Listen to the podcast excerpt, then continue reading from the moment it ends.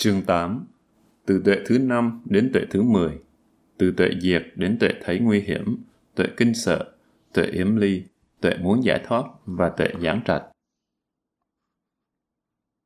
Trước khi nói về tuệ giác tiếp theo, tôi muốn trút nhẹ tâm tư khỏi những suy nghĩ trong hai ngày vừa qua. Tối ngày 27 tháng 3, tôi được nghe một tin kinh khủng, từ đó tôi luôn cảm thấy rất buồn cho những người liên quan đến sự kiện trên. Tại Nam California, 39 người đã tự tử. Tại sao? Tôi không biết chi tiết về việc này, nhưng dù tự tử vì bất cứ lý do gì, đó cũng không phải là một điều tốt đẹp. Sự kiện này cho thấy những người này họ không chỉ mong muốn mỗi tiền bạc và vui thú trong đời, họ muốn được hướng dẫn và dạy bảo, họ muốn có được người lãnh đạo tốt. Song họ không có được một thủ lãnh tốt, do đó họ đã đi sai đường cái chết không phải là một giải pháp tốt đẹp. Không có lý do nào là hợp lý để chết cả. Tôi sẽ kể cho bạn nghe một số câu chuyện về đức phật và các thánh đệ tử a la hán của ngài. Khi các đại đệ tử của đức phật đắc quả a la hán họ sống đến hết tuổi thọ của mình, sống thuận với quy luật tự nhiên của cơ thể. Họ biết trước khi nào mình chết, nghĩa là lúc nhập vô dư niết bàn, parinibbana cái chết của một vị A-la-hán không giống như cái chết của đại đa số mọi người chúng ta. Đối với phần lớn mọi người, khi họ chết, một phần tính chất nào đó vẫn tiếp tục tái sanh, tiến trình vẫn tiếp diễn. Song khi một vị A-la-hán tịch diệt, đó là điểm chấm dứt của tiến trình ấy. Do đó, các vị đại đệ tử thường đến bạch với Đức Phật. Bạch Thế Tôn, con sẽ nhập vô dư niết bàn vào giờ ấy, ngày ấy. Đức Phật không bao giờ nói hãy làm hay đừng làm điều đó, bởi vì bảo đừng làm nghĩa là còn dính mắc, chấp thủ vào sanh hữu, vào kiếp sống. Đó là điều Đức Phật không bao giờ khuyến khích. Xong, nói đó là một việc tốt nên làm, thì lại giống như ca ngợi cái chết. Bạn có biết trong những trường hợp như vậy, Đức Phật nói thế nào không? Còn biết thời điểm vô dư niết bàn của mình. Điều quan trọng là hiểu được lý do tại sao Đức Phật nói như thế. Ngài không bao giờ nói con hãy nhập vô dư niết bàn hay đừng làm như thế Đức Phật không bao giờ ca ngợi cách nào cả. Chết không phải là một giải pháp, chúng ta không thể giải quyết được bất cứ việc gì bằng cái chết cả. Nếu quả thật chết là một giải pháp tốt đẹp, thì có lẽ điều đó lại rất hay. Khi còn trẻ, tôi nghĩ rằng nếu không còn cuộc sống nữa thì sẽ rất tốt, chỉ cần chết thôi là xong tất cả. Nhưng bạn còn phải sanh lại nữa, đó là sự thật. Việc bạn làm bây giờ và cách bạn chết như thế nào sẽ ảnh hưởng đến những kiếp sau của bạn ngay cả khi phải chết, chúng ta cũng phải học cách chết thật tốt đẹp, chết với chánh niệm. Đừng bao giờ sử dụng cái chết như một giải pháp. Đức phật không bao giờ ca ngợi cái chết. Tôi cảm thấy rất buồn cho những người tự tử như vậy. Họ thực sự mong muốn một điều gì đó và họ sẵn sàng để mua nó bằng chính cuộc sống của mình. Họ muốn từ bỏ từ bỏ vui thú dục lạc và thậm chí cả cuộc đời mình để đổi lấy một cái gì đó tốt đẹp hơn. Đó không phải là một giải pháp tốt và điều đó cũng cho thấy xã hội hiện nay đầy rẫy những điều bất toàn nguyện và đau khổ. Nhiều người có tiền của và sống vui thú, hưởng thụ, nhưng họ không hề hạnh phúc. Thực sự tôi cũng muốn khuyến khích mọi người tham gia sinh hoạt trong một tập thể, một nhóm bạn đạo, song bạn phải lựa chọn hết sức cẩn thận. Bạn phải biết rõ mục đích và những điều họ dạy là gì. Ở đây chúng ta biết rõ mình đang làm việc gì, chúng ta biết rõ mục đích của mình Đừng bao giờ nghe theo thầy một cách mù quáng, ngay cả với tôi cũng vậy. Đức Phật không khuyến khích mọi người theo lời Ngài một cách mù quáng. Hầu hết các bạn ở đây đã biết bài kinh Kalama Sutta. Trong bài kinh đó, Đức Phật dạy, đừng vội tin vào bất cứ điều gì. Điều này rất quan trọng. Lời dạy này của Đức Phật rất mới, rất cách mạng. Điều quan trọng là phải hiểu biết sâu sắc về Phật Pháp. Ngay cả người theo đạo Phật đôi khi cũng diễn dịch sai giáo pháp cho phù hợp với tư kiến của mình. Không ai có thể ngăn họ làm điều đó. Nhưng nếu bạn hiểu được cốt lõi căn bản thực sự của phật pháp, bạn sẽ thấy ra được đúng, sai. Rất nhiều điểm cốt yếu, quan trọng chúng ta có thể kiểm chứng được bằng cách đó. Bây giờ, chúng ta sẽ tiếp tục bài giảng về thiền vipassana. Cái tôi đang muốn làm ở đây là, bởi vì khi người ta viết hay giảng về thiền vipassana tôi nhận thấy những điều họ viết và giảng thường là sai. Họ cố gắng giảng về thiền Vipassana, nhưng những điều họ nói không thực sự chính xác. Những điều họ giảng về tuệ giác hay sự chứng đạo không đúng. Đó là lý do tại sao tôi cố gắng diễn đạt rõ ràng bằng một ngôn ngữ đơn giản thế nào là tuệ giác và thế nào là chứng đạo để các bạn biết đúng sai khi nghe ai nói về điều đó vì vậy tôi cũng giới thiệu các trích đoạn pali kèm theo đó là những lời dạy của đức phật những trích đoạn này chỉ là những tiêu chí bạn có thể kiểm nghiệm chúng hôm nay tôi sẽ nói tiếp về tuệ thứ năm bốn tầng tuệ đầu tiên rất quan trọng chúng ta phải đi chậm và nói chi tiết hơn các tuệ khác Xong khi đã đạt đến tuệ thứ tư thì phần còn lại sẽ dễ dàng hơn. Tuệ đầu tiên khó, tuệ thứ hai và tuệ thứ ba không khó lắm, đến tuệ thứ tư lại khó. Nếu bạn tiếp tục thực hành, tuệ thứ năm sẽ đến tiếp theo một cách tự nhiên. Ở tuệ thứ tư, bạn đã thấy sanh diệt một cách rất rõ ràng, thấy cả hai, sanh và diệt, sanh diệt rất rõ. Ở tuệ thứ năm, sanh diệt trở nên nhanh hơn. Sau một thời gian thấy sanh diệt, bạn không chú ý nhiều đến sự sanh nữa mặc dù vẫn có thể thấy nếu chú tâm đến nó nhưng bạn sẽ chú ý nhiều hơn đến sự diệt sự biến mất không còn ở đó nữa bạn chú tâm đến nó và nó không còn ở đó nữa. Khoảnh khắc bạn cố nhận biết cố thấy một cái gì đó nó liền biến mất. Bạn không thể thực sự thấy được nó chỉ thấy được một thoáng của nó rồi nó không còn ở đó nữa. Đó là một đặc điểm của tuệ thứ năm. Một đặc điểm quan trọng nữa là khi nhận biết một đối tượng nào đó như âm thanh chẳng hạn, bạn nghe âm thanh và nó liền biến mất. Bạn hay biết một loại cảm giác nào đó trong thân, ngay khoảnh khắc bạn hay biết, nó đã không còn ở đó nữa. Bạn thấy tâm nhận biết cũng biến mất. Trong cùng một tiến trình không gián đoạn, không hề có một suy nghĩ nào trang ngang, bạn thấy được cả hai cùng biến mất.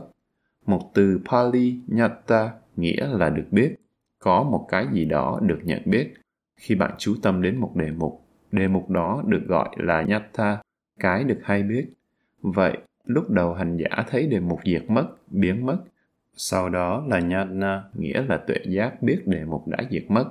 Thấy được cái gì đó diệt, đó chính là tuệ giác, đó là anicca nhana trí tuệ hiểu biết vô thường. Hành giả quan sát đề mục và thấy nó sanh diệt, song vị ấy thấy sự diệt của nó rất rõ ràng. Nó đã diệt mất, không còn ở đó nữa. Và cả tuệ giác vipassana nữa, tâm hợp với trí tuệ cũng diệt. Vậy cả đề mục nyatta và tuệ minh sát nhana cùng diệt.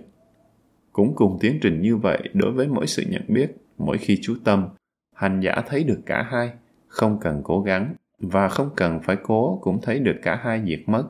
Chỉ trong một sự nhận biết cái này tiếp nối cái khác một cách tự động không hề có một suy nghĩ nào chen ngang. Đó là một đặc điểm rất quan trọng và khác biệt của tuệ thứ năm, được gọi là Bahanga Nhana, tuệ diệt. Bahanga nghĩa là hoại diệt, tan rã. Ở giai đoạn này, mỗi khi hành thiền dù với bất cứ đề mục nào, thậm chí đó là các cử động, không còn chú tâm đến hình dáng nữa mà chỉ chú ý đến các cảm giác. Hành giả hay biết được cảm giác và sự diệt rất nhanh, tiếp nối nhau rất rõ. Mọi hình dáng và thể khối đều biến mất điều đó nghĩa là bạn không còn chú tâm đến hình dáng và thể khối nữa bạn chỉ chú ý đến các cảm giác và sự hoại diệt rất nhanh của chúng thấy đề mục diệt rất nhanh đó là tệ diệt đầu tiên gọi là Patama Bahanganyatna thấy chính tuệ giác diệt đi là tuệ diệt thứ hai gọi là Dutiya Bahanganyatna hai mức tuệ giác này đi cùng nhau tạo thành tuệ diệt Bahanganyatna hoàn chỉnh trong bất cứ tầng tuệ nào cũng có giai đoạn sơ khởi và giai đoạn chín mùi. Lúc đầu bạn thấy đề mục diệt đi rất nhanh. Khi tuệ giác này trở nên chín mùi và mạnh hơn, bạn thấy được sự diệt của tâm. Tâm thiền Vipassana và tuệ giác cũng cùng diệt. Bạn nhận biết một đề mục, nó diệt mất và tâm hay biết sự diệt đó cũng diệt. Diệt không có nghĩa là chuyển sang một dạng tồn tại khác. Đây là điểm tôi muốn làm rõ. Vô thường anicca không có nghĩa là thay đổi và tồn tại dưới một dạng khác. Vô thường nghĩa là diệt mất, không còn nữa đó nữa, là sự không tồn tại của hiện tượng. Hiện tượng sanh diệt và không còn tồn tại dưới bất cứ hình thức nào. Trong vật lý lượng tử về các hạt hạ nguyên tử, bạn có thể hiểu được điều này. Không hình dạng, không dáng hình, chỉ là năng lượng. Robert Oppenheimer nói, nếu bạn hỏi hạt điện tử có ở nguyên một vị trí không? Câu trả lời là không. Vậy nó thay đổi. Câu trả lời vẫn là không. Nó có trụ ở đâu đó không? Câu trả lời là không. Vậy nó chuyển động, câu trả lời vẫn là không. Một hạt điện tử chỉ là một mô hình lý thuyết, một cái gì đó biến mất và một cái gì đó sanh ra. Có mối liên hệ giữa chúng với nhau, nhưng chúng không phải cùng là một thứ. Có rất nhiều từ Pali để giải thích tuệ diệt này. Khaya là một cái gì đi đến kết thúc, cạn kiệt. Vaya cũng có nghĩa y hệt. Beheda có cùng một nghĩa là hoại diệt. Niroda là đi đến chấm dứt. Tất cả các từ này đều có cùng một nghĩa. Kokin Pali, Khayato và Yato Disva nghĩa là thấy nó không còn tồn tại nữa. Nó tồn tại trong một khoảng thời gian rất ngắn ngủi, chỉ thế thôi, rồi không còn nữa. Bạn có thể thấy được điều này ở tất cả sáu căn môn Dvara, mắt, tai, mũi, lưỡi, thân và ý. Ở tất cả sáu căn môn, bất cứ điều gì bạn nhận biết, bạn chỉ nhận biết nó một cách thuần túy và nó sẽ không còn tại đó nữa. Bạn có thể thấy điều này ở tất cả các căn, chứ không phải chỉ ở một căn nhất định nào. Như vậy, đề mục diệt mất và tâm thiền Vipassana hay biết đề mục ấy cũng diệt. Một tâm khác hay biết chính tâm thiền đó cũng diệt mất. Thấy đề mục thứ nhất diệt và thấy tâm hay biết lúc đó đã trở thành đề mục cho một tâm khác.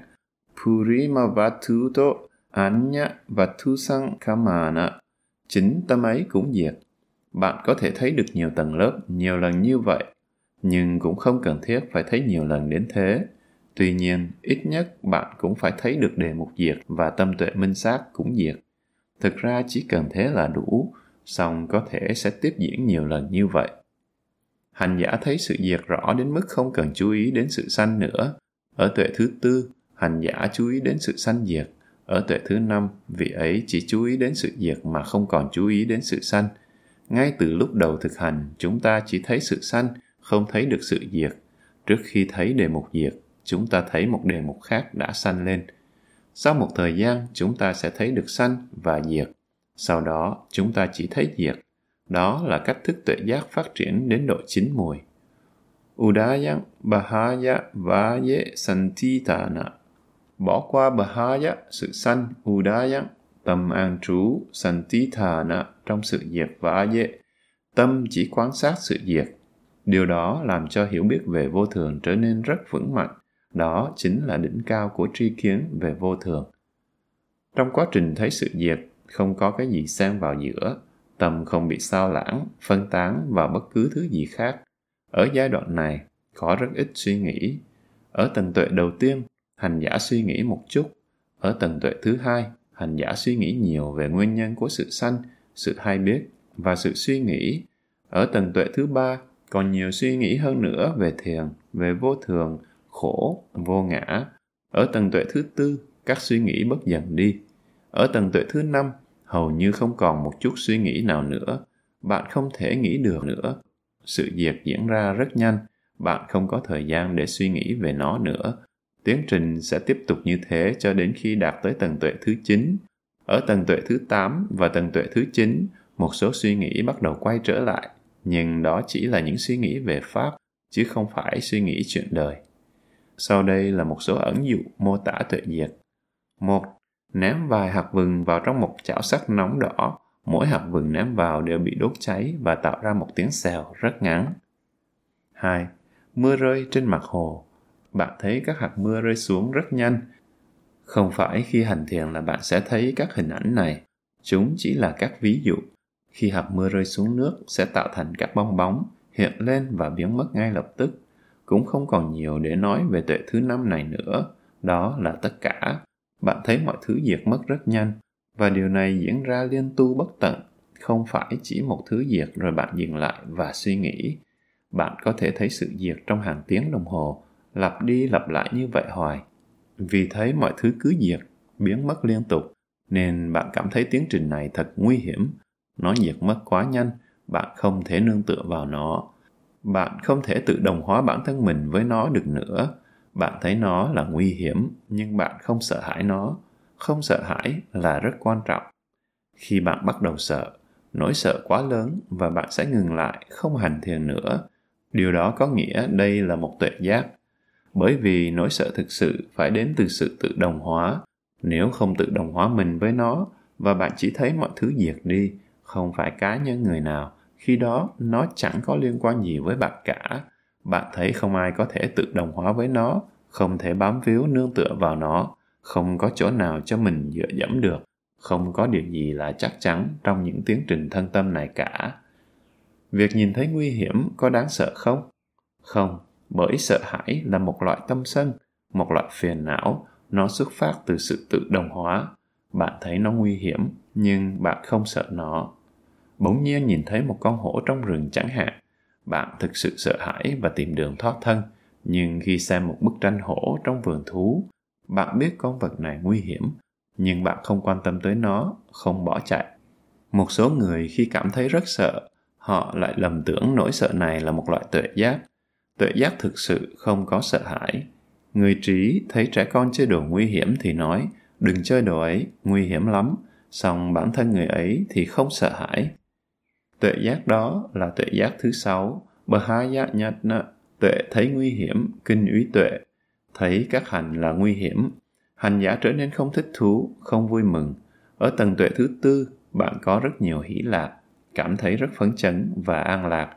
Ở tầng tuệ thứ sáu, không còn sự an lạc và hỷ tràn ngập nữa. Đôi lúc bạn cảm thấy rất tĩnh lặng, không buồn chán cũng không phấn khởi.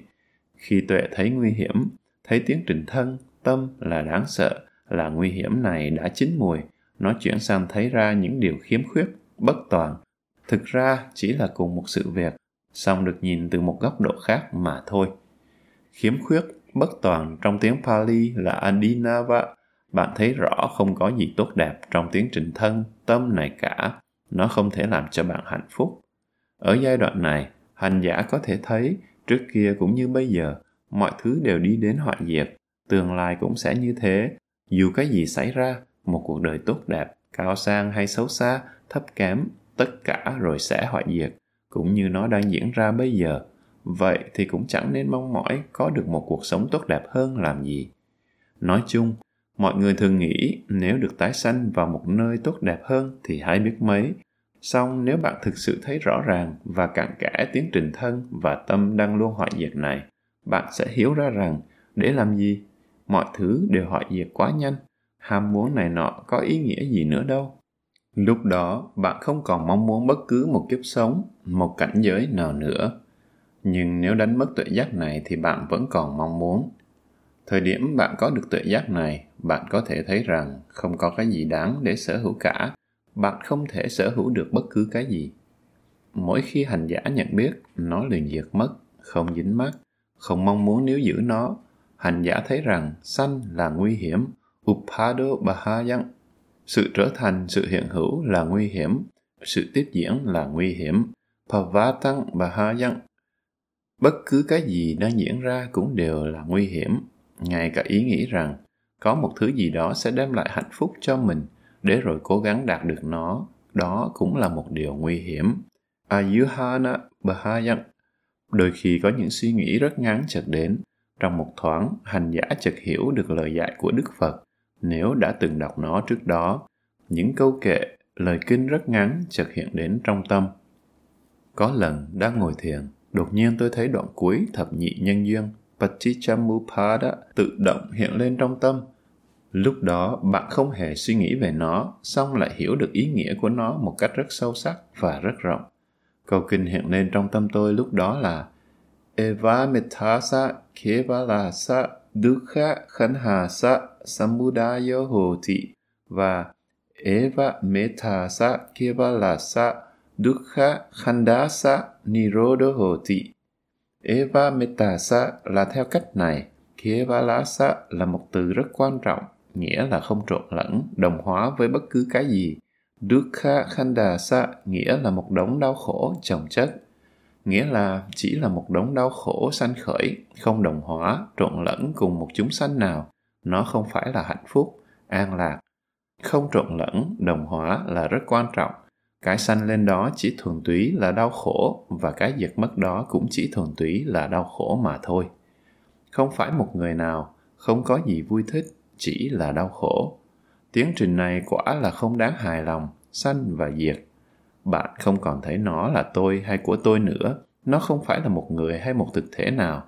Chỉ thuần túy là một tiến trình. Bạn không có quyền làm chủ đối với nó. Không thể ra lệnh cho nó đừng diễn ra nữa. Mọi việc đều diễn ra thuận theo nhân duyên của nó. Người đa văn học nhiều sẽ nhớ được rất nhiều điều như vậy. Không sanh là nơi an toàn anupadokhema, nếu không có gì diễn ra cả thì thật an toàn biết bao. Cái gì có sanh ắt có diệt, không có gì là an toàn cả. Khema cũng có nghĩa là niết bàn. Một điều rất khó để hiểu được đó là không sanh là cực lạc, anupadosukham. Hầu hết mọi người đều cho rằng hạnh phúc là có cái để hưởng thụ. Còn ở đây, hạnh phúc nghĩa là không đau khổ vì vậy, trong tứ diệu đế chỉ có khổ đế chứ không có lạc đế. Mỗi đế đều có một chữ khổ trong đó. Khổ đế, tập đế, đạo đế, diệt đế, không hề có lạc đế. Song lạc chính là không khổ. Khi không còn khổ đau thì đó chính là nơi hạnh phúc, an vui nhất. Anupada nibbana, vô sanh là niết bàn. Khi đã thấy được khiếm khuyết của sự sanh và diệt này, hành giả bước vào tự giác tiếp theo tuệ yếm ly nibbida nhana trí tuệ yếm ly, nhàm chán, không còn thích thú tham đắm bất cứ thứ gì. Xét một mặt nào đó, yếm ly nibbida có nghĩa là chán ngán, không phải là chán hành thiền, mà với nghĩa là hành giả thấy sự sanh diệt, sanh và diệt liên tu bất tận, không có gì là đáng thích thú cả. Một sự việc y hệt lặp đi, lặp lại hoài, không bao giờ chấm dứt. Hành giả thấy không có gì là vui thú ở đây cả. Ở giai đoạn đầu thiền tập hành giả cảm thấy rất an lạc, chứng nghiệm nhiều trạng thái hỷ lạc, niềm vui và sự an bình, thanh thản. Ở giai đoạn này, mặc dù tâm tĩnh lặng, song không còn những cảm giác như vậy nữa. Bạn thấy tất cả mọi thứ đều biến diệt. Tâm bạn trở nên nhàm chán và không muốn nghĩ đến bất cứ điều gì nữa. Khi mới hành thiền thì bạn muốn nghĩ, thậm chí suy nghĩ còn trở nên rất thú vị nữa. Bạn có thể tư duy rất tốt, rất hiệu quả. Nhưng đến giai đoạn này khi có suy nghĩ và bạn quan sát sự suy nghĩ đó, nó liền biến mất. Bạn bị buông rơi vào một trạng thái trống rỗng, không còn một suy nghĩ nào nữa. Ngay cả suy nghĩ cũng là một việc đáng nhàm chán. Nó không còn thú vị, cũng chẳng mang lại niềm hứng khởi, thích thú gì nữa. Một số người đã diễn tả trạng thái này như sau. Tôi không còn muốn suy nghĩ đến bất cứ điều gì nữa. Tại sao phải suy nghĩ làm gì? Không cần thiết phải làm thế. Trước nay chúng ta đã suy nghĩ quá nhiều. Ngay cả suy nghĩ về pháp cũng là một loại đau khổ. Ở giai đoạn này, hành giả sẽ hiểu được điều này từ một bài kệ như sau. Sabe sankhara anicchati yada panyaya passati, atta nibindati dukhe, esa maggo visuddhiya sabe sankhara anicchati sankhara nghĩa là hành là bất cứ cái gì được cấu tạo bởi nhân duyên bất cứ thể loại hiện tượng nào đều được gọi là hành Sabe Sankhara Anicca nghĩa là tất cả các hành là vô thường. Yada Panyaya Passati khi thấy được điều này bằng trí tuệ. Atta Nibindati Dukhe hành giả trở nên yếm ly, nhàm chán với đau khổ. Esa Mako Visuddhiya đây chính là con đường thanh tịnh. Bởi vì bạn không còn dính mắc với chúng nữa, bạn không còn buồn khổ, thất vọng vì chúng nữa. Do đó, bạn đã hoàn toàn buông bỏ Sabe sankhara dukhati yada panyaya passati atha nibindati dukhe esamako visuddhiya. Bài kệ đầu nói về vô thường, bài kệ thứ hai nói về khổ, nghĩa là chúng cũng gần tương tự như nhau. Nhưng bài kệ thứ ba này mới thật quan trọng. Sabe dhamma anattati yada panyaya passati Atha Nibbindati Dukhe Esa Mago Visuddhiya.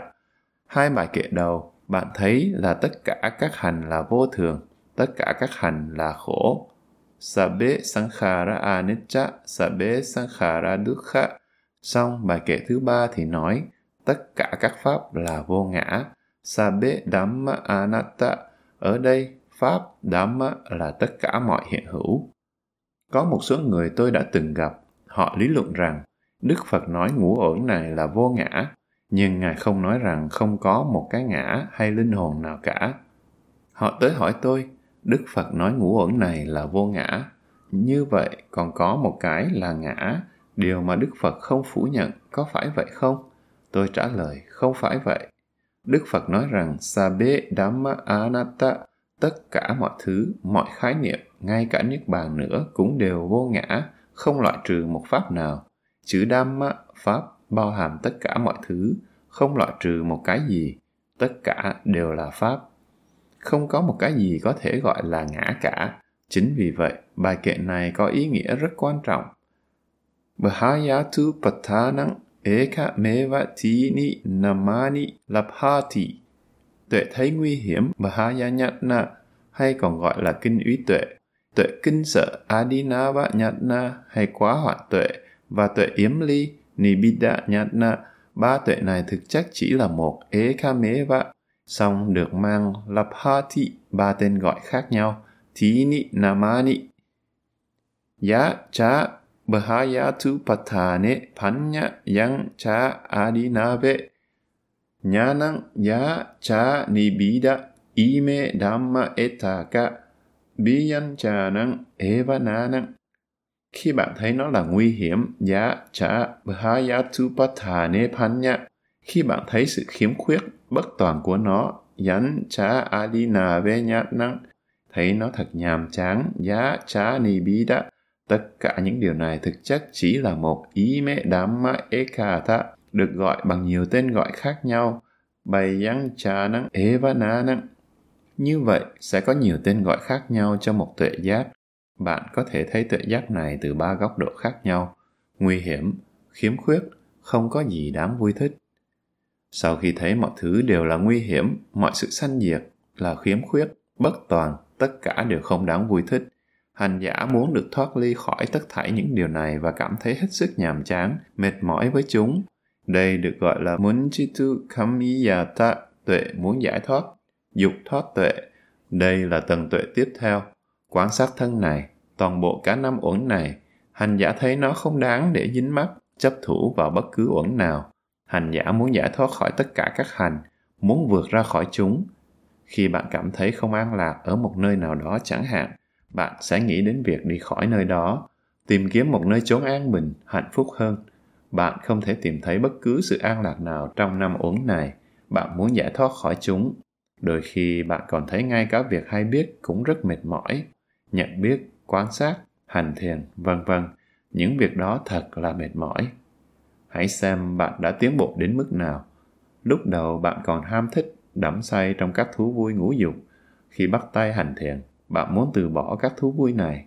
Nhưng khi đã hành thiền, bạn trở nên tĩnh lặng, an lạc và hạnh phúc.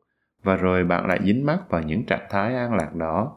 song khi đã đạt đến giai đoạn này thì ngay cả thiền cũng không làm bạn dính mắc nữa ngay cả thiền cũng trở nên thật nhàm chán bạn muốn giải thoát khỏi cả nó nữa điều đó cũng đúng như thế là tốt bạn muốn giải thoát khỏi đề mục thiền và thoát ly khỏi tâm thiền bạn muốn thoát ra khỏi cả hai bạn muốn thoát ra khỏi đề mục và tâm chánh niệm đang hành thiền điều đó có nghĩa là bạn không muốn nhận biết thêm bất cứ thứ gì nữa trong một số trường hợp hành giả cảm thấy quá chán ngán về quan sát sự sanh diệt đến mức cho rằng tốt hơn hết là không quan sát nữa Họ ngừng lại, không quan sát, không chú ý đến nó. Có lúc tâm trở nên trống rỗng, không bị sao lãng đến bất cứ đối tượng nào nữa, bởi vì hành giả đã quá nhàm chán đến nỗi không thể có hứng thú với bất cứ đối tượng nào. Nếu hành giả ngưng hành thiền, tâm vẫn tĩnh lặng, nhưng sẽ không còn thấy sanh diệt nữa. Hành giả thấy như vậy lại tốt hơn, an lạc và thú vị hơn. Tâm vẫn tĩnh lặng, sống trong khoảng trống rỗng đó. Tuy nhiên, nếu ở trong trạng thái đó lâu, hành giả sẽ mất đi sự sáng suốt và rồi rơi trở lại địa ngục không có lối thoát ngừng hành thiền không phải là một lối thoát hành giả tiếp tục chú tâm lại tiếp tục thấy tất cả mọi thứ chỉ tồn tại trong một sắc na ngắn ngủi nó chỉ tồn tại giữa khoảng sanh và diệt quá ngắn ngủi đó chỉ là một tiến trình khiến cho mọi thứ có vẻ như trường tồn khi bạn xem phim trong mỗi giây máy chiếu lên màn hình khoảng 20 bức hình màn hình tắt đi 20 lần trong mỗi giây song bạn không hề thấy được khoảng tối bởi vì mắt bạn không thể phát hiện nhanh đến vậy. Khi ta nhìn thấy một người đang di chuyển, thực ra không có sự di chuyển nào cả, chỉ là những hình ảnh tiếp nối nhau xuất hiện. Chúng chỉ khác nhau tí chút. Bởi vì chúng ta không thấy được khoảng trống giữa hai hình. nên thấy chỉ như là cùng một người đang đi, chỉ trong một khoảnh khắc rất ngắn ngủi, một hình ảnh xuất hiện rồi biến mất, rồi lại một hình ảnh khác xuất hiện. Trong thiền bạn có thể nhìn được nhiều như vậy, bởi bạn có thể thấy được 20 hình biến mất trong mỗi giây. Đối với một hành giả có tâm định thì mỗi giây là một khoảng thời gian rất dài, thời gian bị biến dạng đi rất nhiều. Thông thường chúng ta có Vithichitta, tâm tiến trình, và Bhavanga Chitta, tâm hữu phần. Vithichitta là tâm quan sát bất cứ những gì đang diễn ra ở đây và bây giờ. Dòng tâm hữu phần là một trạng thái tâm nền, nó không có đề mục có thể nhận biết rõ ràng. Nó chỉ duy trì sanh mạng và sự liên tục của dòng tâm thức mà không có một đề mục hiện tại nào cả. Thông thường, con người có khoảng trống này rất rộng trong thời gian dài. Quá trình duy trì tâm này được gọi là dòng hữu phần. Một tâm sanh khởi và diệt mất, nhận biết bất cứ cái gì đang diễn ra hay suy nghĩ về một việc gì đó, rồi cách quãng một đoạn, rồi một tâm khác lại sanh lên, diệt đi, trong tiến trình đó, chánh niệm về một đối tượng hoặc một suy nghĩ nào đó và rồi lại đến một khoảng trống nữa. Thông thường, mọi người đều có một khoảng cách quãng khá rộng. Khoảng cách này càng lớn thì chúng ta biết càng ít, càng đáng trí, thất niệm nhiều. Càng hành thiền, tâm chúng ta càng sắc bén hơn và khoảng cách quãng này càng hẹp lại. Như vậy, trong cùng một tiến trình thời gian, chúng ta có chánh niệm nhiều hơn. Chánh niệm được nén lại vào trong khoảng thời gian này Chẳng hạn, lúc đầu, mỗi giây chúng ta chú tâm vào một sát na chánh niệm, sau một thời gian tăng lên 5, 10, 15, 20, vân vân. Càng chánh niệm, bạn càng cảm thấy thời gian như dài thêm. Thời gian là gì? Thời gian chỉ là một tư tưởng. Khi bạn hoàn toàn không ý thức được điều gì đang diễn ra, hoàn toàn không có ý thức, lúc đó tâm bạn không biết được thời gian. Trong tầng tuệ này, có lúc một ý nghĩ rất ngắn nào đó sẽ chợt thoáng qua, như là không có gì là ổn định cả, cha la mọi thứ đều dịch chuyển, xáo động và không kéo dài. Những ý nghĩ như vậy sẽ khởi lên trong tâm, không có cốt lõi nào trường tồn trong đó. Asaraka, mọi thứ đều không có thực thể. Đôi khi cũng có cả ý nghĩ như thế này, sankhata, mọi thứ sanh khởi bởi vì có đủ nhân duyên khiến nó sanh. Những ý tưởng rất ngắn ngủi, thoáng qua như vậy sẽ đến, Đôi khi hành giả cảm thấy sự sanh diệt liên tục thật là bức bách, như một sự tra tấn, không có điểm dừng. Giống như có người phát ra một âm thanh chói tai kéo dài. Sau một lúc âm thanh đó trở nên rất khó chịu, như một sự tra tấn. Hành giả quan sát sự sanh diệt quá lâu đến mức cảm thấy mình bị mắc kẹt trong đó. Đây chỉ là một cái bẫy, một sự tra tấn. Đôi khi điều này đến mức không thể chịu đựng nổi, đối tượng này là đau khổ, sự sanh diệt này thật sự là đau khổ. Phải quan sát sự sanh diệt cũng là đau khổ. Đôi khi bạn thấy cuộc sống này là một căn bệnh kinh niên. Nó cứ tiếp diễn hoài. Dù bạn vẫn nghĩ là mình mạnh khỏe nhưng nó vẫn luôn sanh diệt. Đừng nghĩ ngợi quá nhiều về nó nếu không bạn sẽ bị rơi vào trầm cảm những tư tưởng thoáng qua đến một cách tự nhiên hãy nhận biết chúng rồi xả bỏ đừng dừng lại và suy nghĩ quá nhiều nếu dừng lại để suy nghĩ bạn sẽ nghĩ rất hay bởi vì tâm không bị sao lãng nữa. Bạn có thể viết sách về Phật Pháp được nữa, nhưng đừng ngừng lại và nghĩ ngợi. Nếu nghĩ quá nhiều, bạn sẽ bị trầm cảm. Khi suy nghĩ là bạn đã tự đồng hóa. Suy nghĩ làm cho bạn cảm tưởng rằng bạn đang suy nghĩ. Suy nghĩ làm cho bạn cảm thấy có sự liên tục, bởi suy nghĩ sẽ kết nối mọi việc.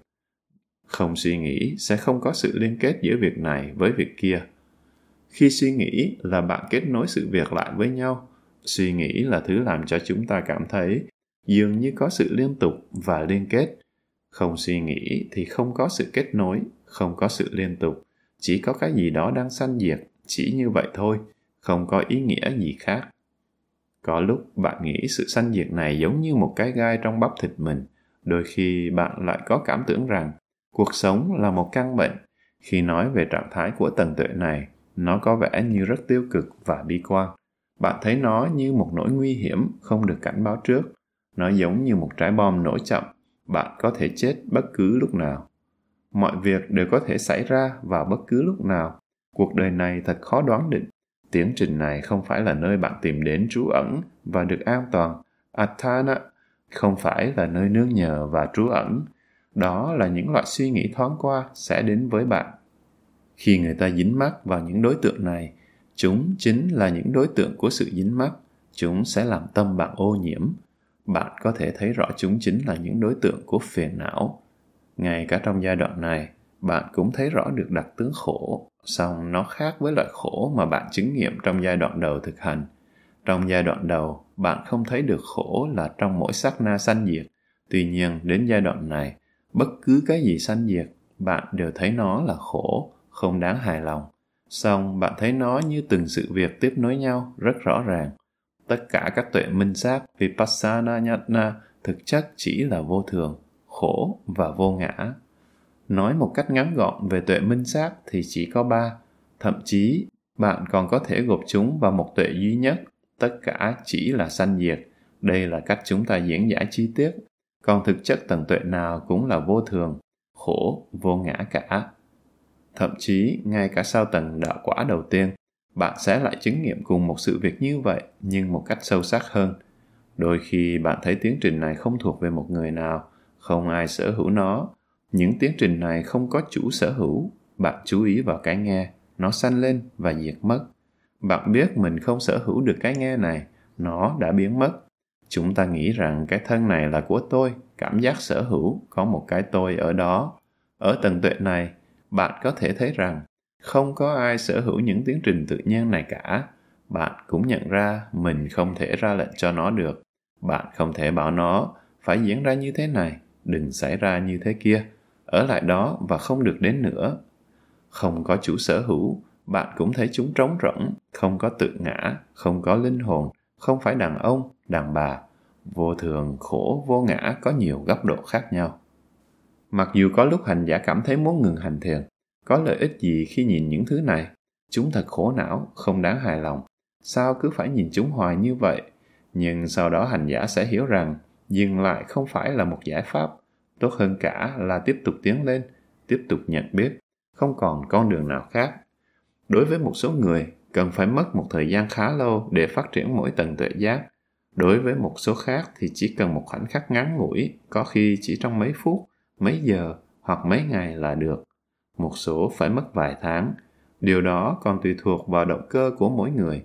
Nếu bạn nghĩ rằng mình có nhiều thời gian và muốn thẩm nghiệm mỗi tầng tuệ một cách từ từ và kỹ lưỡng thì có thể mất một thời gian khá lâu. Nếu không muốn làm như thế, bạn có thể chú tâm nhiều hơn và đẩy nhanh tốc độ quá trình đó lên. Đôi khi trong giai đoạn này, hành giả bắt đầu nghĩ pháp hành của tôi không còn tốt đẹp như trước nữa. Điều này rất nguy hiểm. Họ cảm thấy không hài lòng về sự thực hành của mình. Thực ra họ không hài lòng về chính tiến trình đó. Nhưng sự bất mãn này là chuyển sang một đối tượng khác. Họ nghĩ trước đây tôi hành thiền rất tốt nhưng bây giờ lại không được như vậy nữa. Tôi không thấy mọi thứ rõ ràng như trước. Bởi vì khi mọi thứ chuyển dịch chậm, nó trụ lại lâu hơn và bạn có thể thấy chúng rất rõ. Nhưng ở giai đoạn này, mọi thứ đều biến dịch quá nhanh đến nỗi bạn không biết phải làm gì nữa. Thậm chí, bạn không thể thấy được nó nữa, bởi vì nó cứ biến mất biến mất rất nhanh. Mọi thứ không còn hứng thú gì nữa. Ở tầng tuệ thứ tư, mọi việc đều rất hứng thú đối với bạn nhưng giờ đây chúng không còn như vậy nữa chúng trở nên nhàm chán và đơn điệu hãy cẩn thận khi nhàm chán bạn hãy tự nhắc nhở mình rằng mọi việc đang tiến triển tốt đẹp một số người dừng lại và bỏ cuộc. Nhiều thiền sư nói, thật đáng tiếc, đáng buồn thay. Họ cần phải tiếp tục hành thiền rồi sau đó sẽ có bước đột phá. Nhưng họ lại dừng lại và bỏ cuộc. Họ chán nản và mất hết mọi hứng thú. Đừng chán nản, hãy tiếp tục tiến lên. Đây chính là tuệ thứ 10, Patisankhanyatna. Bahanyatna, tuệ diệt, Bahayatna, tuệ thấy nguy hiểm, Adinavanyatna, tuệ thấy khiếm khuyết, bất toàn, Nibidanyatna, tuệ chán nản, Munchitu Kamiyatanyatna, tuệ muốn giải thoát, Patisankhanyatna, tuệ giảng trạch, quay lại với thiền tập. Nếu muốn giải thoát thì bạn không thể chạy trốn, vì vậy hãy quay lại hành thiền. Tuệ tiếp theo sẽ là tuệ xã hành, Sankharupekha Tuệ này rất thâm sâu, rất quan trọng và thú vị. Sau tuệ thứ 11, còn một số tầng tuệ khác nữa, nhưng chúng chỉ diễn ra trong vòng nửa giây đồng hồ. Do đó, bạn không thể làm được gì với chúng cả. Sau tuệ thứ 11, sẽ không còn đường quay trở lại nữa. Mọi việc sẽ tiến triển rất nhanh chóng. Một điều rất thú vị và đáng ngạc nhiên là các vị Bồ Tát sẽ thành Phật trong tương lai. Khi đến tầng tuệ 11 này, họ dừng lại, không tiến lên tiếp nữa, và khả năng có thể dừng lại ngang đây quả thật là đáng kinh ngạc.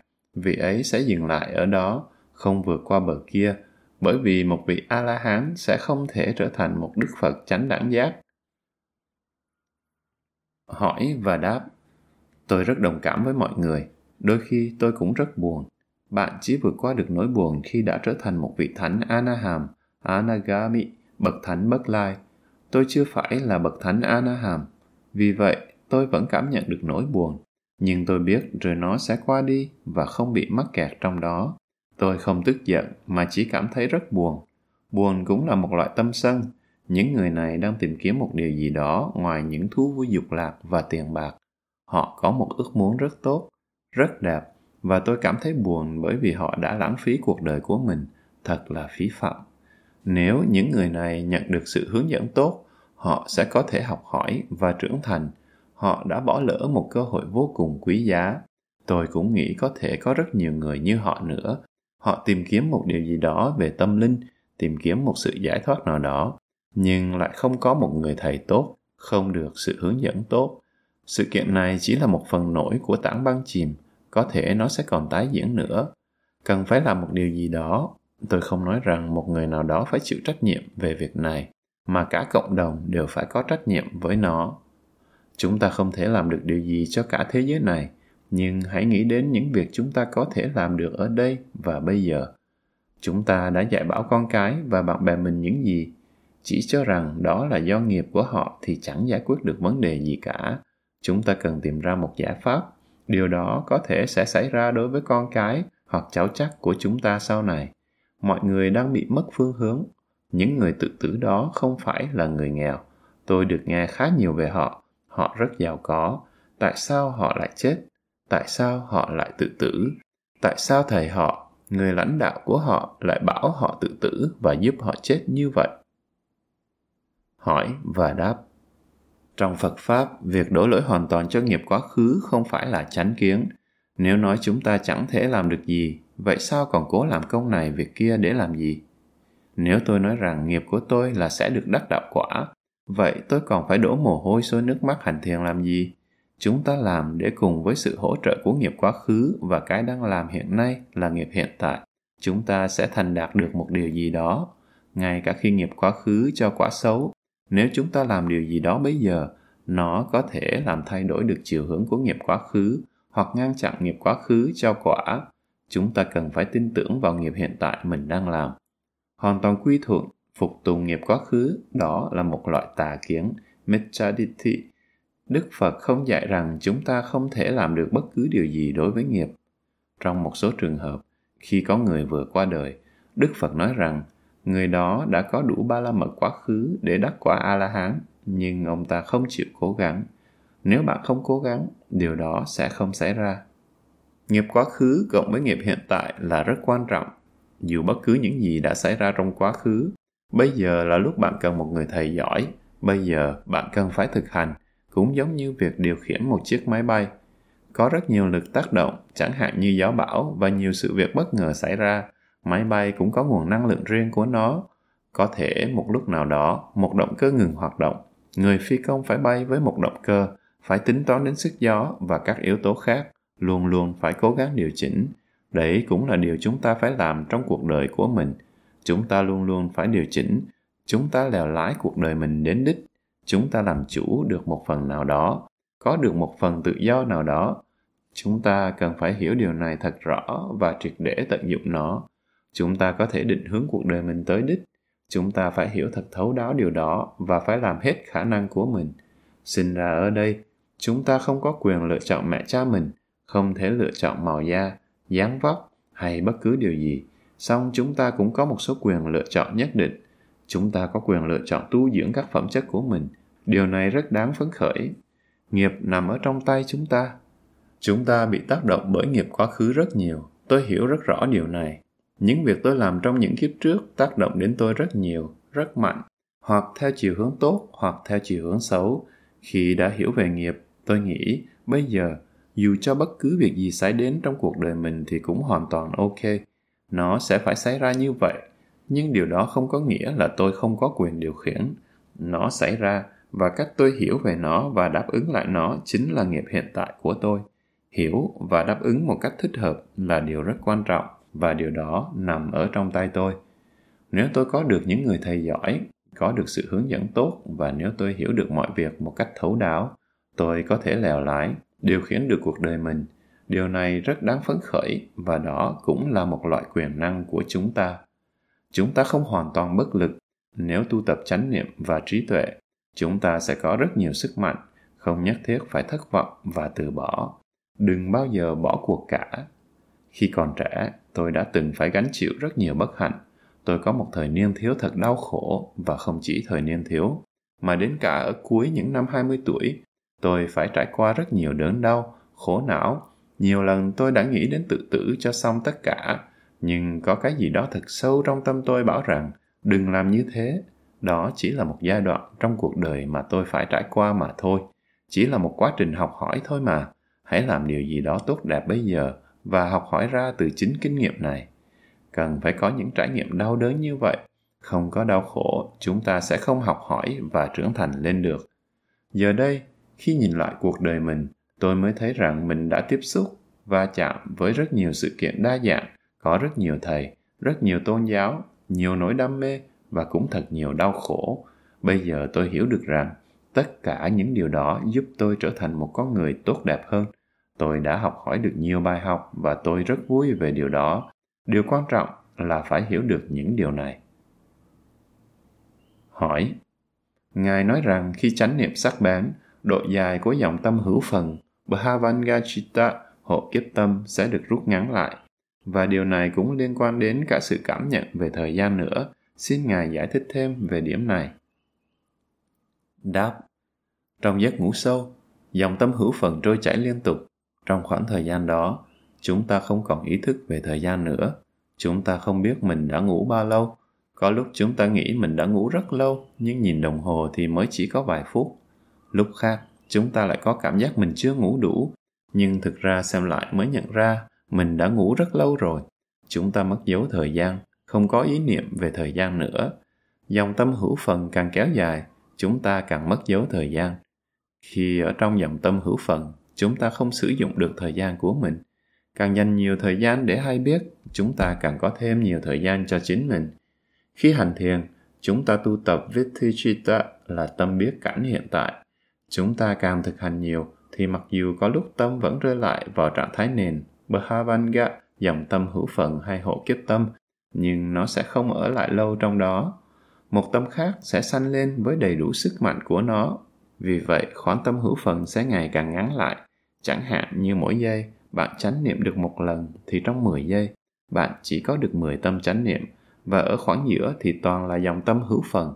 Nếu bạn chú tâm hơn nữa, nó có thể lên đến 100 lần. Điều đó nghĩa là bạn sẽ có thêm thời gian bạn sẽ làm nhiều việc hơn trong khoảng thời gian có thêm ấy bạn có thể hay biết được nhiều đề mục hơn theo cách đó bạn sẽ có cảm tưởng mình có nhiều thời gian hơn bốn tầng tuệ giác có thể sanh khởi tuệ thứ 12, 13, 14 và 15 chỉ trong vòng một giây đồng hồ. Làm sao điều đó có thể xảy ra trong một khoảng thời gian ngắn như vậy? Hỏi, Bạch Ngài có thể đạt được bốn tầng tuệ giác này mà không cần tu tập trong môi trường tu viện không ạ? À? Đáp, được, có thể được. Nó còn phụ thuộc rất nhiều vào các yếu tố khác nữa. Trong thời Đức Phật và ngay cả thời bây giờ, tôi biết một số người là cư sĩ tại gia, nhưng đã đạt được những tầng tuệ giác rất sâu sắc. Hỏi và đáp. Chỉ có suy nghĩ mới làm cho bạn tự đồng hóa mình với nó. Đó là lý do tại sao tôi đã cảnh báo các bạn rất nhiều lần là đừng suy nghĩ quá nhiều. Những suy nghĩ thoáng qua vẫn đến một cách tự nhiên. Bạn nhận biết nó và buông bỏ. Suy nghĩ sẽ làm cho bạn tự đồng hóa mình với nó. Khi suy nghĩ sanh khởi, chỉ cần hay biết nó. Ở giữa các tầng tuệ giác, những chớp suy nghĩ vẫn xuất hiện. Chúng rất rõ. Bạn không cố ý suy nghĩ. Quá trình khái niệm hóa cũng là một chức năng của tâm. Nó xảy ra một cách tự nhiên trong bất cứ tầng tuệ nào cũng đều có những chớp suy nghĩ sanh khởi xét về một mặt nào đó nó chỉ để làm rõ thêm tuệ giác đó nó có lợi ích nhất định nhưng nếu suy nghĩ quá nhiều thì lại trở thành một trở ngại hỏi và đáp đạo và phi đạo. Đạo phi đạo tri kiến tịnh xảy ra ở tầng tuệ giác thứ tư, dính mắc vào kinh nghiệm hí lạc trong thiền và nhận ra đó không phải là chánh đạo, rồi quay lại với thiền tập. Đây cũng là một loại suy nghĩ, nhưng là suy nghĩ đúng đắn. samadhi chánh kiến, sammasankhapa chánh tư duy đều là những nhân tố cần thiết. Trong tiếng Anh, đó là thấy đúng đắn, tư duy đúng đắn và chân chánh. Hỏi và đáp Một số người bỏ thiền, họ muốn thoát khỏi nó. Một số người thực sự đã đứng dậy, bỏ đi. Họ muốn giải thoát, giải thoát khỏi cái gì? Dù đi đâu chăng nữa, bạn cũng luôn luôn phải mang theo cái thân ngũ uẩn này. Đôi khi khát vọng giải thoát, khát vọng đi khỏi lại được diễn dịch nhầm thành lánh xa khỏi môi trường xung quanh. Điều này có thể diễn ra một cách vô thức. Đối với tôi, khi hành đến giai đoạn này, tôi không muốn sống ở trong chùa nữa. Tôi nghĩ đó không phải là một nơi thích hợp. Tôi muốn tìm một nơi tốt hơn, yên tĩnh, xa vắng và thanh bình hơn. Ở đây có quá nhiều xáo động. Vì vậy, ước muốn thoát khỏi tiến trình này lại bị hiểu nhầm thành mong muốn đi khỏi nơi mình đang sống. Đôi khi có những việc đáng buồn đã xảy ra, có người bỏ việc, người ly hôn, ngay cả những sự việc ấy đã xảy ra. Họ vẫn muốn giải thoát, giải thoát khỏi cái gì? Điều này xảy ra bởi vì họ bắt đầu nghĩ và nhìn nhận tất cả mọi thứ đều là khổ não và bất toại nguyện. Họ thấy công ăn việc làm, người họ cùng chung sống, nơi họ đang ở đều không tốt đẹp. Họ muốn bỏ đi, muốn được tự do. Chúng ta không thể bỏ đi lên sống trên mặt trăng được. Chúng ta phải ở trên thế giới này và sống cùng mọi người. Đó là lý do tại sao khi thiền sinh đạt đến giai đoạn này, điều rất quan trọng là phải cảnh báo họ đừng nghĩ ngợi quá nhiều, chỉ hành thiền thôi. Bởi vì nếu nghĩ ngợi, bạn sẽ hướng khát vọng muốn được giải thoát đó đến một đối tượng khác mà nó sẽ còn gây ra nhiều sự lầm lẫn, mơ hồ hơn nữa. Thật là khó để giải thích được những điều này một cách thực sự thậm chí là cho chính bản thân mình nữa. Đôi khi nó sẽ đến rất nhanh, bạn không biết điều gì đã xảy ra nữa. Bạn cảm thấy rất khác lạ, nhưng không biết điều gì đã xảy ra. Điều rất quan trọng là bạn phải trao đổi điều này với thầy của mình. Đó phải là những người đã từng hành thiền và đã trải qua tất cả những kinh nghiệm này, đã nghiên cứu, học hỏi và có khả năng hiểu được sự việc diễn ra như thế nào và tại sao nó diễn ra. Bạn cũng nên trao đổi với những thiền sinh đã thực hành nhiệt tâm hết mình và cũng đã thực sự trải nghiệm qua những điều như vậy. Một người không thể trải nghiệm tất cả mọi thứ một cách chi tiết được. Vì vậy, bạn cần phải có thầy và những người khác để cùng trao đổi. Và nếu có được kinh nghiệm đó trong một thời gian dài, bạn sẽ hiểu được nó một cách rất sâu sắc. Do vậy, khi một thiền sinh trở nên chán nản và trông rất buồn, không hứng thú với bất cứ điều gì nữa, đôi khi cũng không cảm thấy muốn ăn, ngay cả đồ ăn cũng không có gì hấp dẫn nữa khi đó, một người thầy giỏi sẽ thấy được rằng học trò mình đang có tâm trạng chán nản. Thiền sư có thể khuyến khích, sách tấn và cảnh báo học trò mình, hãy tiếp tục thực hành, đừng chán nản, đừng bỏ cuộc. Đây là điều mà con phải vượt qua. Một số người nghĩ rằng sau tầng tuệ thứ tư, mọi thứ sẽ thú vị, an lạc và vui vẻ hơn. Không, điều đó không hề xảy ra, mà nó sẽ đi xuống. Chúng ta phát triển được tuệ giác sâu sắc hơn và lại không cảm thấy hạnh phúc chút nào, nhưng đây không phải là sự trầm cảm. Hỏi và đáp. Sống ở một nơi thanh vắng, ít công việc, ít phận sự, rất có lợi. Nó giúp định và tuệ phát triển nhanh chóng hơn. Song đức phật cũng rất có lòng thương tưởng đến chúng sanh. Một lần tôi nói với sư phụ tôi là, thay vì trở thành một nhà sư, có lẽ con sẽ làm một đạo sĩ thì tốt hơn, bởi vì một nhà sư phải phụ thuộc quá nhiều vào người khác là một đạo sĩ, tôi có thể tự trồng rau, tự nấu nướng và được sống một cách độc lập. Bởi vì sống một cuộc sống đơn giản thì chỉ cần rất ít là đủ. Sư phụ nói rằng không nên làm đạo sĩ và người khuyên tôi xuất gia là một nhà sư. Lúc đó tôi vẫn chưa xuất gia. Sư phụ hỏi tôi có biết tại sao đức phật không cho phép các tỳ kheo gieo trồng, cấy hái và nấu nướng bất cứ loại thực phẩm nào không? Tôi nói, thực sự con cũng không hiểu lý do tại sao bởi con nghĩ trước kia đức phật cũng từng làm đạo sĩ cả một thời gian dài. Sư phụ nói, đúng, nhưng đó là trước khi ngài thành phật. Nếu các nhà sư tự gieo trồng, cấy hái, tự nấu nướng và sống tách biệt với mọi người thì ai sẽ là người duy trì giáo pháp? Con không tiếp xúc với mọi người thì ai sẽ dạy dỗ họ? Tiếp xúc với mọi người là điều rất quan trọng, song điều quan trọng khác là đôi khi bạn cũng nên phải sống một mình. Sư phụ giảng giải cho tôi điều đó một cách thật nhẹ nhàng dịu dàng và đầy tình thương. Người thuyết phục tôi xuất gia trở thành một nhà sư. Tôi nói tôi không muốn dạy và điều duy nhất tôi muốn làm là sống một cuộc đời yên tĩnh và bình an. Thực chất, tôi là một người rất nhút nhát. Một số người trong các bạn cũng có thể nhận ra được điều ấy. Khi còn trẻ, tôi rất ít nói. Khi có người yêu cầu tôi phát biểu, dù chỉ trong 5 phút thôi mà tôi cũng lúng túng, bối rối đến nỗi nói ra những điều mình không định nói. Tôi xấu hổ đến mức nghĩ rằng sẽ không bao giờ nói chuyện trước đám đông nữa. Sau này, ngay cả khi trở thành một nhà sư, có người đề nghị tôi cho xin giới, tôi cũng không thể làm được. Tôi lẫn lộn lung tung và còn đọc nhầm các điều giới nữa. Tôi đã thực sự nghĩ rằng đây không phải là công việc dành cho tôi. Tôi không muốn nói chuyện hay thuyết pháp, tôi không thuyết pháp được. Sư phụ nhẹ nhàng khuyến khích tôi đi thuyết pháp, nói chuyện. Thực tế là tôi đã chạy trốn. Nhiều lần sư phụ nói hãy đến ở với người và giúp người dạy học. Tôi trả lời không ạ. À. Một buổi tối tôi đến chỗ ở của sư phụ và nói rằng tôi chuẩn bị ra đi. Tôi xin đảnh lễ và xin sám hối với sư phụ nếu đã trót lỡ làm điều gì sai trái với người. Tôi đã chạy trốn đến mấy năm trời, khoảng 6 năm, bởi vì sư phụ muốn tôi ở gần người và dạy thiền. Sư phụ muốn đưa tôi đi cùng sang các nước phương Tây, đến Mỹ. Tôi nói là tôi không muốn đi. Tại sao tôi lại phải cần đến nơi đó làm gì? Rất kiên nhẫn, chậm rãi và với đầy tình thương, người đã khuyến khích tôi dạy thiền. Hỏi và đáp. Thực ra không phải tôi tự trở lại với sư phụ. Tôi bị viêm amidan và sốt rét, rồi tình cờ lại ở cùng trong một thành phố nơi người đang có mặt. Ngày nào tôi cũng bị sốt cao, và một người bạn bảo tôi phải ra thành phố chữa bệnh. Nếu cứ ở lại đó thì tôi sẽ chết. Thế là tôi phải về thành phố và đến bệnh viện cắt Amidan. Mười ngày sau ca mổ, khi tôi đã bắt đầu hồi phục và có thể nói được một chút thì có người nói sư phụ tôi đang có mặt trong thành phố này. Sư phụ nghe nói tôi đang ở đây và mổ. Vì vậy, người hỏi thăm mọi người về tình hình sức khỏe của tôi. Tôi nghĩ, mình sẽ làm gì bây giờ đây? Mình không thể chạy trốn nữa. Tôi đến đảnh lễ sư phụ và người bảo tôi ở lại đó. Tôi nghĩ, trời ạ, à, mình không thể lại nói không với thầy lần nữa. Sư phụ nói, hai năm tới sư phụ sẽ đi Mỹ lại lần nữa và đang chuẩn bị cho chuyến đi đó. Tôi nói, vậy cũng được, con sẽ đi rồi về cùng với sư phụ, bởi vì tôi biết sư phụ sẽ không ở lại đấy. Sư phụ nói thế thì được, sư phụ sẽ không để con ở lại đấy đâu. Vì vậy tôi chuẩn bị trong vòng hai năm, bởi vì từ lâu tôi đã hoàn toàn bỏ không đọc sách vở gì nữa. Đọc sách quả là một gánh nặng, tôi phải hiểu, ghi nhớ và dịch sang tiếng Anh. Tôi phải biết từ Pali tương ứng trong tiếng Anh là gì nữa. Tôi cố tìm được cuốn từ điển Pali Anh và phải nhớ hàng ngàn từ mới, phải nhớ bao nhiêu thứ vào đầu, như thế thật là khổ. Tôi đã từ bỏ học hành và suy nghĩ trong một thời gian quá lâu rồi, và điều đó thật là thích.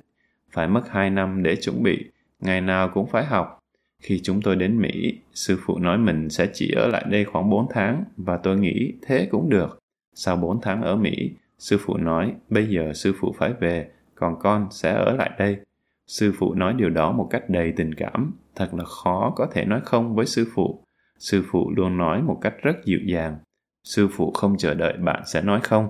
Sư phụ chẳng bao giờ chờ đợi người khác nói không cả.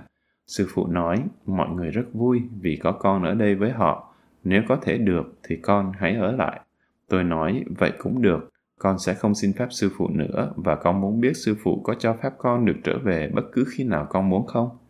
Sư phụ nói, được, con có thể trở về khi nào con muốn. Tôi nghĩ mình sẽ ở lại trong vòng 3 tháng. Như vậy là ở Mỹ 7 tháng cả thảy, nhưng rồi phải đến 14 tháng sau tôi mới có thể trở về được. Lúc đó tôi nghĩ thế là đủ đối với mình. Tôi rất vui vì đã đến đây Tôi đã học hỏi được rất nhiều, nhưng tôi phải trở về. Mấy người bạn của tôi nói, chúng tôi sẽ làm cho sư phải hối hận vì đã bỏ rơi chúng tôi lại như thế. Họ là những học giả Pali xuất sắc, nhưng lại không biết nói tiếng Anh.